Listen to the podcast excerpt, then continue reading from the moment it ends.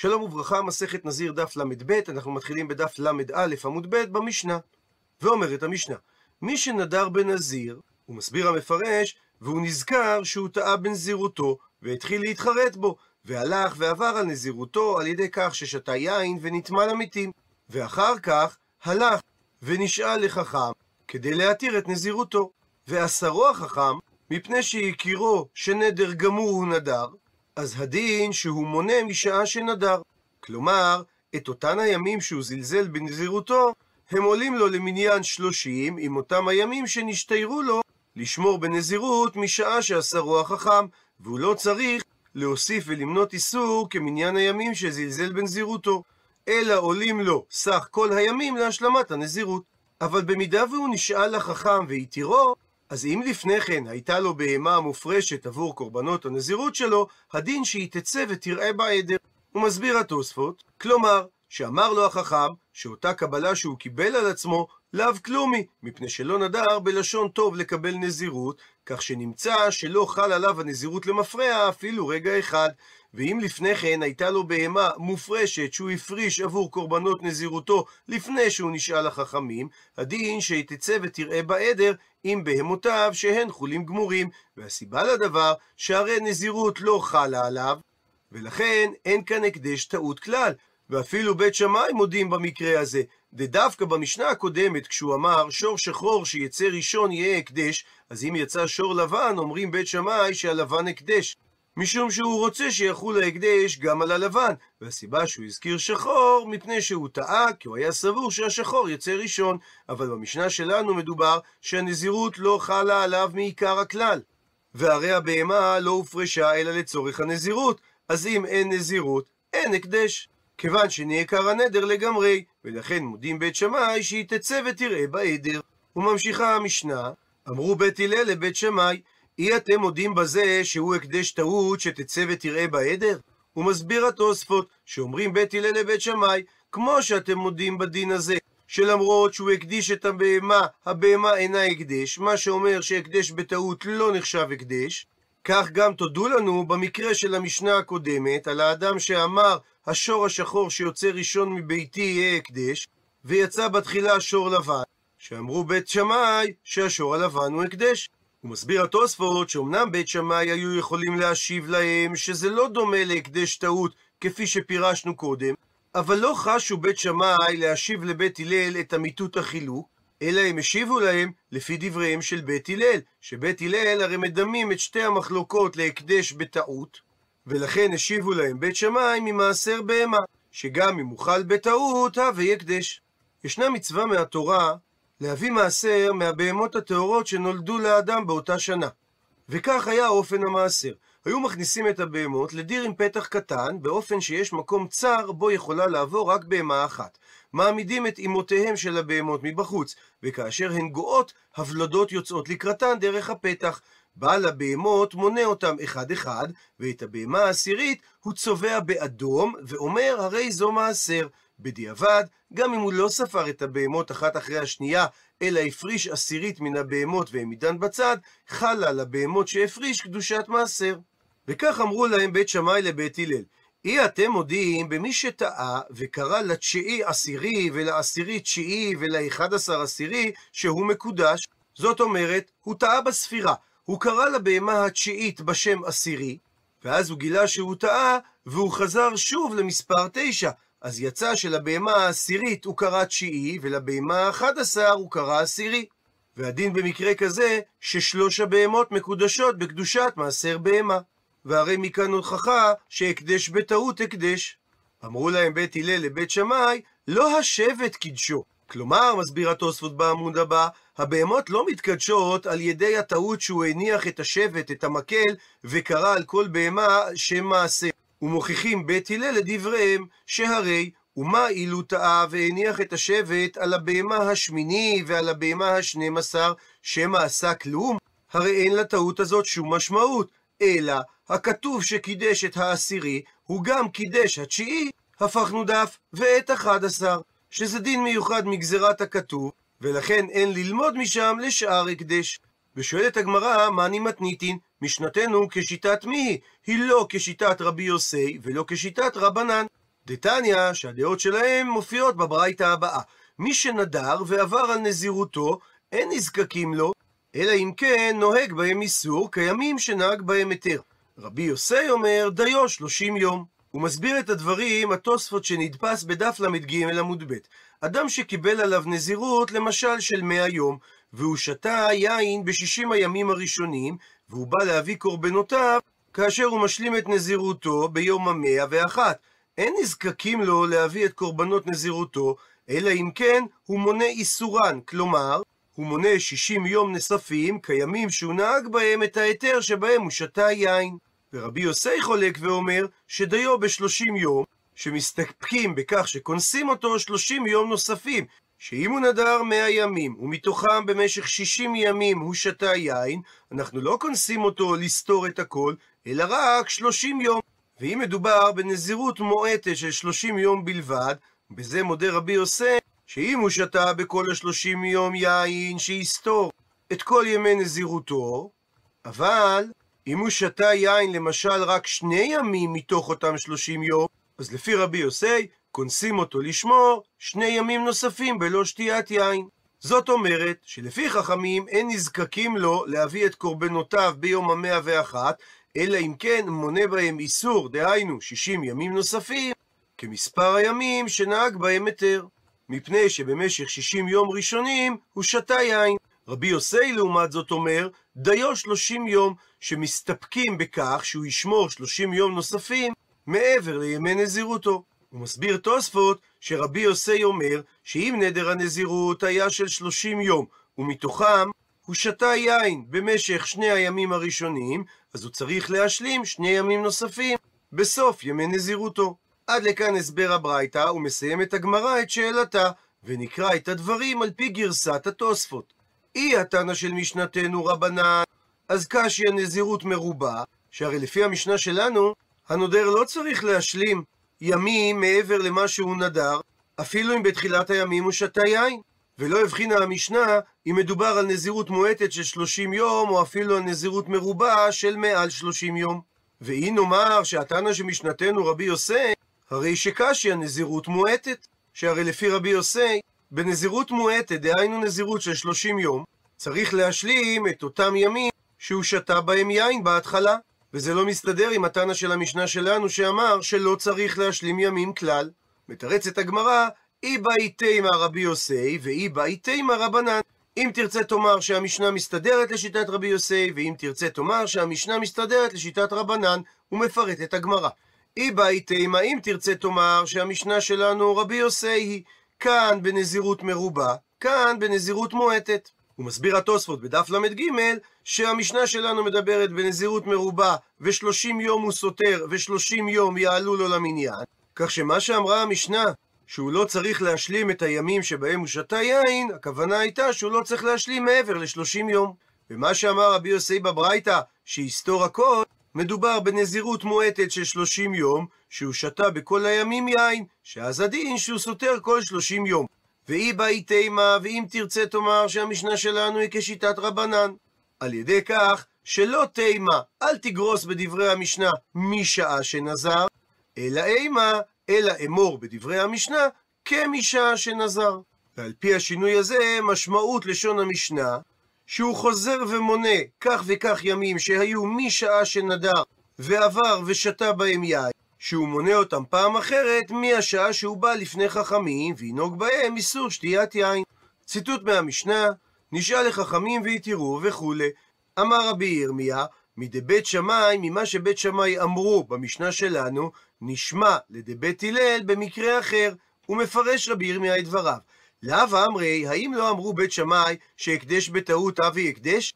ובכל זאת הם מודיעים במשנה שלנו, שכיוון דאיגלאי מילתא, שכיוון שהתברר למפריע הדבר, דלאו שפיר נזר, שהוא לא נדר נזירות כראוי, הדין שתצא הבהמה ותראה בעדר.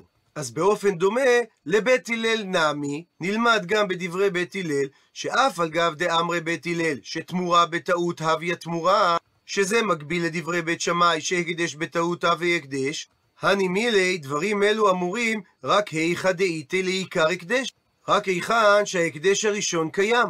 אבל היכא דמתעקר עיקר הקדש, שנקרא למפרע הקדושה מהבהמה הראשונה, שזה מקביל למקרה שעליו דיברו בית שמאי, שהתברר שהוא לא היה נזיר בשעה שהוא הקדיש את הבהמה, הרי הדין שהתעקר נמי תמורה, שנעקרה הקדושה מבהמת התמורה, למרות שבית הלל סוברים שתמורה בטעות אבי התמורה. אמר מר, ציטוט מהמשנה, שאמרו בית שמאי לבית הלל, אי אתם מודיעים שאילו קרא לתשיעי עשירי וכולי. ומביאה על כך הגמרא איתמר פתיחה למחלוקת המוראים, מעשר בהמה. רב נחמן אמר, טעותו ולא כוונתו, רב חיסדא ורבא בר אבונה אמרי, טעותו וכל שכן כוונתו. הוא מסביר התוספות בדף ל"ג, שרב נחמן אמר טעותו ולא כוונתו, שרק אם הוא טעה ואמר על התשיעי עשירי ועל העשירי תשיעי הם קדושים בקדושת מעשר בהמה, אבל אם הוא עשה את זה בכוונה, שידע שמדובר על הבהמה התשיעית וקרא לה עשירי, הדין שהבהמה אינה מקודשת במעשר בהמה. ורב חיסדא לעומת זאת אמר, שאם הוא טעה וקרא לתשיעי עשירי ולעשירי תשיעי הם קדושות במעשר בהמה, וכל שכן אם הוא עשה את זה בכוונה, שחלה עליהם קדושת מעשר בהמה. אמר לי, שואל רבא לרב נחמן, לדידך, לשיטתך דאמרת, טעותו ולא כוונתו, שרק אם הוא טעה חלה קדושה על התשיעי, אבל לא אם הוא התכוון לזה בכוונה, כיצד תסביר דקאמרי, מה שאמרו בית שמאי לבית הלל במשנה, אי אתם מודיעים שאילו קרא לתשיעי עשירי ולעשירי תשיעי ולאחד עשר עשירי ששלושתן מקודשין.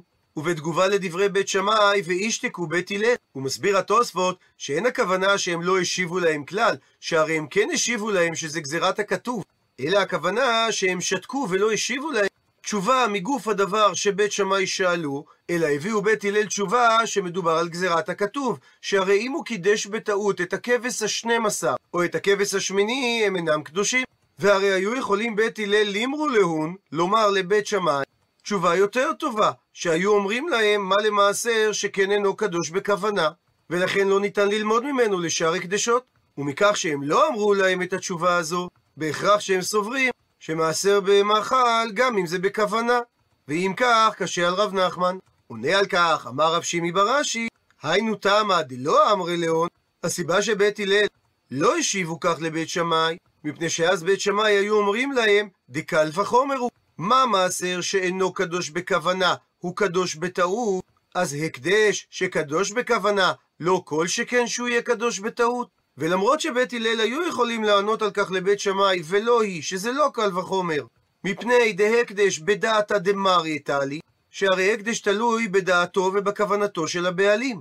מה שאין כן מעשר בהמה, שהוא אינו תלוי בדעתו וכוונתו של הבעלים, שהרי אין קדושה חלה על הבהמה התשיעית, רק אם הוא קרא לעשירי בטעות. ולכן מסביר תוספות שלא קשה על רב נחמן, מדוע בית הלל לא דחו באופן ישיר את שאלתם של בית שמאי, מפני שבשני האופנים בית הלל דוחים את בית שמאי, ואין קושי בזה שהם נקטו דרך אחת. ואומרת המשנה, מי שנדר בנזיר, והלך להביא את בהמתו, ומצאה שנגנבה. ובא לחכם כדי לשאול על נזירותו על ידי חרטה זו, שאמר, אילו הייתי יודע שהבהמה עתידה להיגנב, אז לא הייתי נודר, כי אין לי עכשיו במה לקנות קורבנות אחרים. אז אם עד שלא נגנבה בהמתו הוא נזר, הרי זה נזיר, ולא יתרנו החכם על ידי חרטה זו לומר לו, שאילו היית יודע שסוף בהמתך להיגנב, מי היית נודר?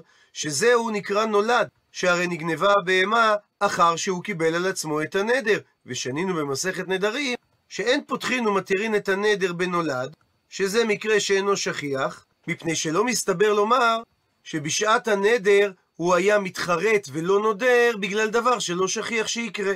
הפכנו דף, ואם מי שנגנבה בהמתו הוא נזר, אז הדין שאינו נזיר.